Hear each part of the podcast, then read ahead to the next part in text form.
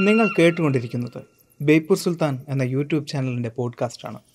ഇതിൽ പറയുന്ന കാര്യങ്ങൾ വിശ്വസിക്കാതിരിക്കാൻ നിങ്ങളുടെ കഴിവിന്റെ പരമാവധി നിങ്ങൾ ശ്രമിച്ചുകൊണ്ടേയിരിക്കുക. ആ ശ്രമത്തെ ഞാൻ തോൽപ്പിച്ചുകൊണ്ടേയിരിക്കും. പോഡ്കാസ്റ്റ് ഇഷ്ടമായാൽ ബേപ്പൂർ സുൽത്താൻ എന്ന യൂട്യൂബ് ചാനൽ സബ്സ്ക്രൈബ് ചെയ്യുമെന്ന് പ്രതീക്ഷിക്കുന്നു.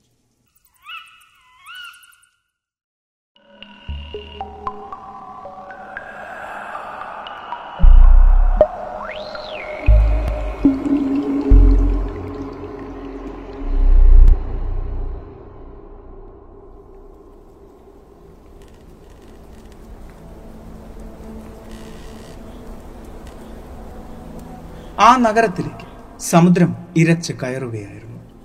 തെരുവുകളും മനോഹരമായ കെട്ടിടങ്ങളും സമുദ്രത്തിലേക്ക് മുങ്ങിത്താണു. ആ നഗരം നിന്നിരുന്നിടത്ത് ഇന്ന് സമുദ്രം പരന്ന് കിടക്കുകയാണ്. ദ്വാരക എന്ന മഹാനഗരം വെറും ഓർമ്മ മാത്രമായി മാറിയിരിക്കുന്നു. മഹാഭാരതം എന്ന ഇതിഹാസ കാവ്യത്തിൽ അർജുനൻ ശ്രീകൃഷ്ണന്റെ മഹാനഗരമായ ദ്വാരകയെക്കുറിച്ച് പറയുന്ന വാക്കുകളാണിത്. കടലെടുത്തുപോയ ആ മഹാനഗരത്തെക്കുറിച്ച് വിഷ്ണു പുരാണത്തിലും പറയുന്നുണ്ട്. തന്റെ അവതാര ലക്ഷ്യം പൂർത്തിയാക്കിയതിനു ശേഷം ശ്രീകൃഷ്ണൻ പരമാത്മാവിലേക്ക് ലയിക്കുകയായിരുന്നു. എന്നാൽ അതിന് തൊട്ട് പിന്നാലെ തന്നെ തന്റെ മഹാനഗരവും കടലെടുത്തു പോവുകയായിരുന്നു. അത് ദൈവഹിതമായിരുന്നു. ദ്വാരക ഒരു മായ നഗരമാണ് വിലമതിക്കാനാവാത്ത തെളിവുകൾ ഇന്നും സമുദ്രത്തിനടിയിൽ ഒളിച്ചിരിക്കുന്നുണ്ട്. കയറിപ്പോരും ചങ്ങായിമാരെ ബേപ്പൂർ സുൽത്താന്റെ ദുനിയാവിലേക്ക്.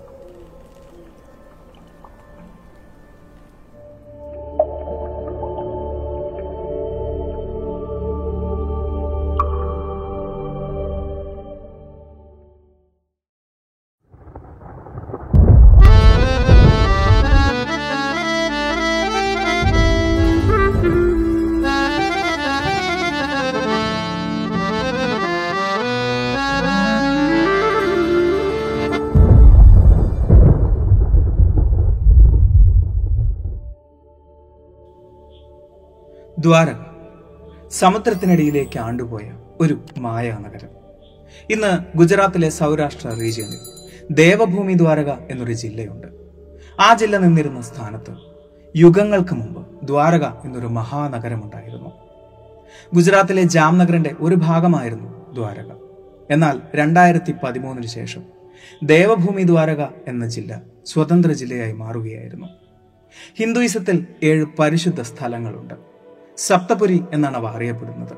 അയോധ്യ മധുര ഹരിദ്വാർ വാരണാസി കാഞ്ചീപുരം ഉജ്ജയിനി ദ്വാരക എന്നീ സ്ഥലങ്ങളെയാണ് സപ്തപുരി അഥവാ seven sacred cities of Hinduism എന്നറിയപ്പെടുന്നത്. ഇതിൽ ശ്രീകൃഷ്ണന്റെ രാജധാനി എന്നറിയപ്പെടുന്ന നഗരമായിരുന്നു ദ്വാരക. ദ്വരവതി ദ്വാരാവതി കുശസ്ഥലി എന്നീ പേരുകളും ദ്വാരകയ്ക്കുണ്ടായിരുന്നു. ദ്വാരക എന്നത് ഒരു പുരാതന സാൻസ്ക്രിറ്റ് വാക്കാണ്.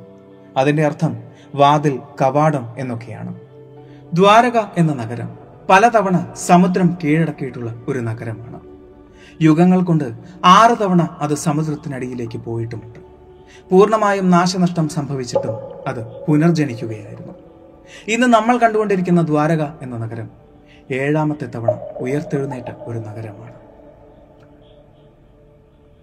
ഭഗവാൻ ശ്രീകൃഷ്ണൻ യദുവംശത്തിലായിരുന്നു ജീവിച്ചിരുന്നത് എന്ന് പുരാണങ്ങൾ പറയുന്നുണ്ട്. യദുവംശത്തിനു വേണ്ടി വിശ്വകർമാവായിരുന്നു ദ്വാരക നിർമ്മിച്ചത് എന്നും പുരാണങ്ങൾ പറയുന്നുണ്ട്. മഹാഭാരതത്തിലും വിഷ്ണു പുരാണത്തിലും മാത്രമല്ല സ്കന്ദപുരാണത്തിലും ഭാഗവത പുരാണത്തിലുമെല്ലാം ദ്വാരകയെക്കുറിച്ച് പ്രതിപാദിക്കുന്നുണ്ട്. നമ്മൾ പല കഥകളും കേട്ടിട്ടുണ്ട്. ശ്രീകൃഷ്ണൻ തന്റെ സഹോദരനായ ബലരാമനോടൊപ്പം വൃന്ദാവനത്തിൽ നിന്നും മധുരയിലേക്ക് യാത്ര തിരിച്ചതിനെ കുറിച്ച് മധുരയിൽ വെച്ച് സ്വന്തം അമ്മാവനായ കംസനെ നിഗ്രഹിച്ച് ഉഗ്രസേനെ മധുരയിലെ രാജാവായി വാഴിച്ചു.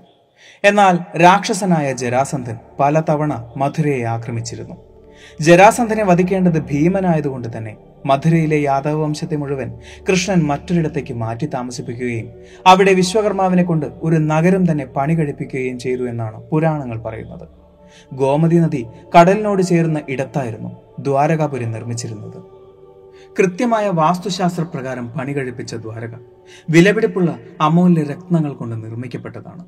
വെറുമൊരു പേരായി മാത്രം ഇന്നും നിലനിൽക്കുമ്പോഴും നമ്മുടെ സങ്കല്പത്തിനും എത്രയോ മുകളിൽ പ്രൗഢഗംഭീരം തന്നെയാണ് ദ്വാരക. അത് ഒരു സത്യം തന്നെയാണ്. സത്യം എന്നൊരു വാക്ക് ഇവിടെ ഉപയോഗിച്ചത് സമുദ്രത്തിനടിയിൽ നിന്നും കിട്ടിയ ദ്വാരകയുടെ തെളിവുകൾ കൊണ്ട് തന്നെയാണ്. പുരാതന ഹിന്ദു ഇതിഹാസങ്ങൾ അനുസരിച്ച് ഭഗവാൻ ശ്രീകൃഷ്ണന്റെ സ്വർഗാരോഹണത്തോടുകൂടി ദ്വാരകയിലെ യദുവംശത്തെ മുഴുവൻ അർജുനൻ ഹസ്തിനപുരിയിലേക്ക് കൊണ്ടുവരികയായിരുന്നു.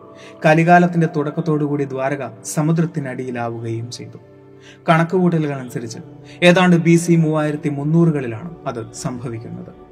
ചരിത്രത്തെക്കുറിച്ച് മനസ്സിലാക്കാൻ ശ്രമിക്കുന്ന കാലം മുതൽക്ക് തന്നെ ദ്വാരകയുടെ ചരിത്രത്തെക്കുറിച്ചും അന്വേഷണങ്ങൾ ഉണ്ടായിരുന്നു ആയിരത്തി തൊള്ളായിരത്തി മുപ്പതുകൾക്ക് ശേഷമാണ് അത് രേഖപ്പെടുത്തി തുടങ്ങുന്നത്. എങ്കിലും ആയിരത്തി തൊള്ളായിരത്തി അറുപത്തി മൂന്നിന് ശേഷമാണ് അത്തരം അന്വേഷണങ്ങൾ സമുദ്രത്തിനടിയിലേക്ക് ചെന്നെത്തുന്നത്. അന്നുണ്ടായിരുന്ന അണ്ടർ വാട്ടർ ആർക്കിയോളജിസ്റ്റ്. കടലിനടിയിൽ ദ്വാരകയുടെ തെളിവുകൾ കണ്ടെത്തുകയായിരുന്നു.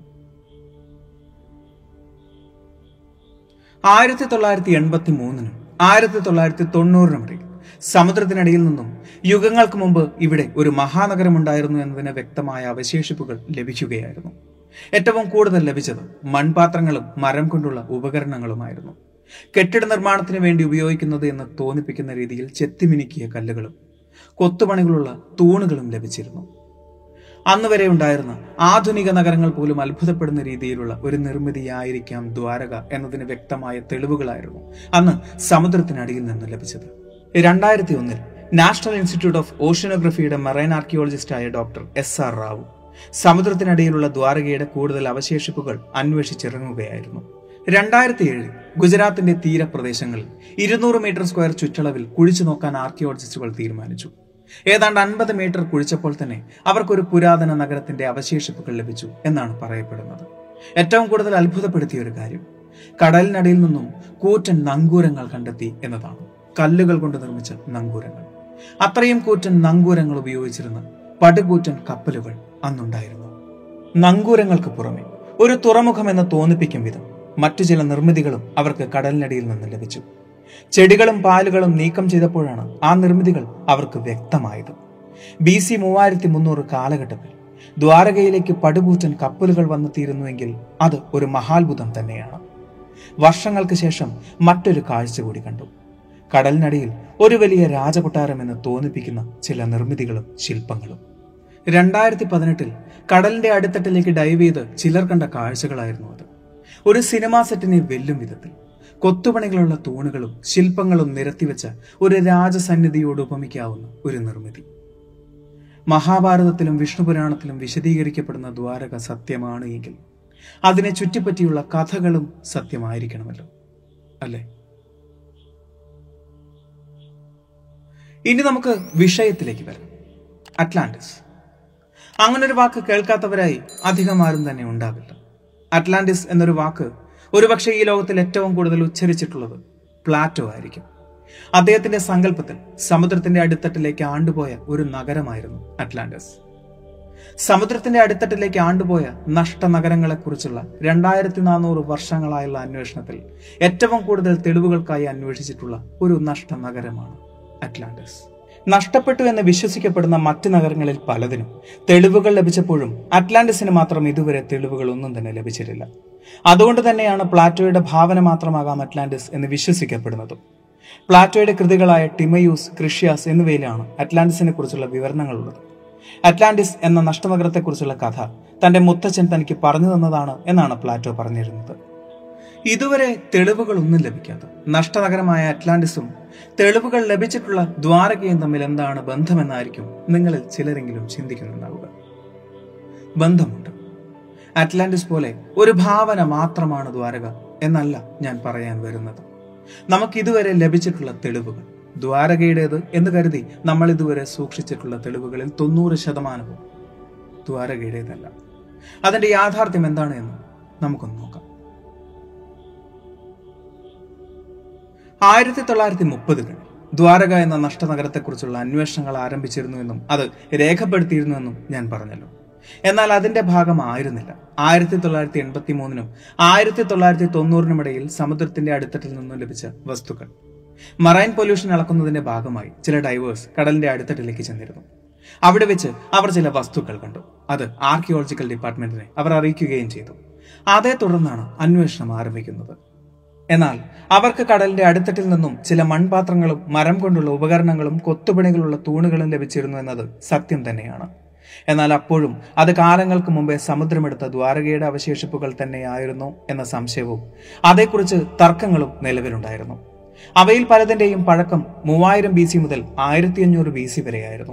അതുകൊണ്ട് തന്നെ ദ്വാരകയുടേത് എന്ന് കരുതുന്നതിനേക്കാൾ വിശ്വസനീയത അവ ഹാരപ്പൻ സംസ്കാരത്തിന്റെ ഭാഗങ്ങളായിരിക്കാം എന്നായിരുന്നു. ലഭിച്ച തെളിവുകളല്ല ഹാരപ്പ മോഹൻജദാരോ സംസ്കാരങ്ങളിലേതാണ് എന്നല്ല പറയുന്നത്.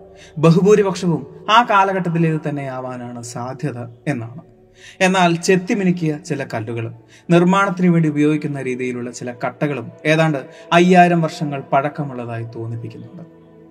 കടലിന്റെ അടിത്തട്ടിലുള്ള ശക്തമായ അടിയൊഴുക്കായിരിക്കാം ചില തെളിവുകൾ അപ്രത്യക്ഷമായത് എന്ന് ചിലർ വിശ്വസിക്കുന്നു.